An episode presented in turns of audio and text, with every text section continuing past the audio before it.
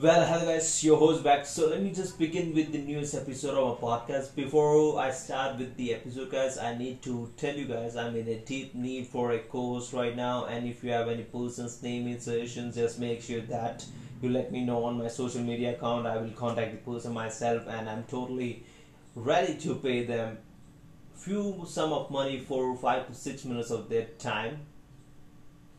So the person should be interested in watching movies and sharing genuine thoughts on this one, because I don't want any person who is eager to earn some additional money to come over and have the fun with money, not telling the genuine thoughts on the movie. So let me just begin with the episode, guys.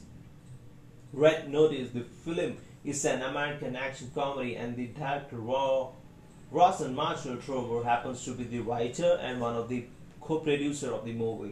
In the plot of the movie, we are seeing Special Agent John Hartley, who has been working as criminal profiler for the FBI, and he has been assigned with officer tasks to keep one of the Cleopatra's bejeweled eggs safe from getting stolen, as there was a piece of news like one of the art thieves, Nolan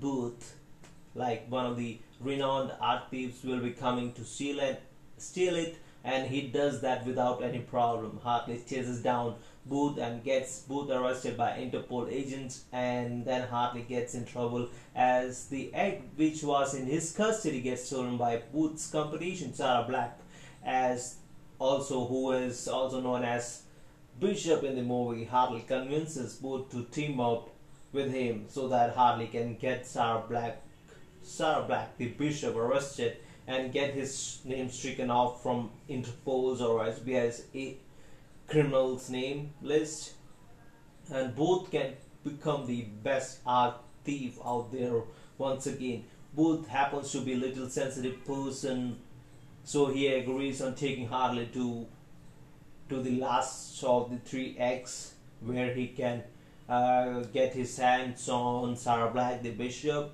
Might be, but for his shock, like Booth's shock, the story is taking a turn by the end, and Booth is fooled to get captured by Interpol again.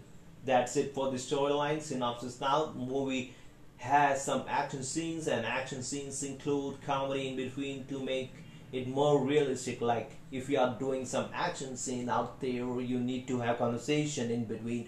Like if you happen to be the partner with one of the coolest persons out there in the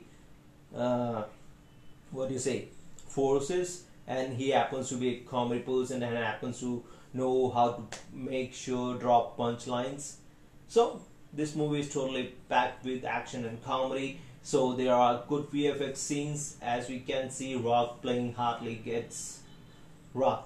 Johnson playing as John Hartley in the movie gets struck down by Booth, like he's getting stricken off, like without any delay. The bull is coming towards him, and he's totally confused whether to run or not, but he's getting stricken off by the bull instead of getting stricken off from the line Interpol's criminal list. So I'm a little bit confused right now, so I don't know if I'm adding a little more of nonsense in between. Sorry for the toll back there, guys. So story turning by the end is totally good, and you will say, why Booth, why you had to be so sensitive? Like this sensitiveness of Booth is making sure that he gets taken advantage of by Hartley and Bishop.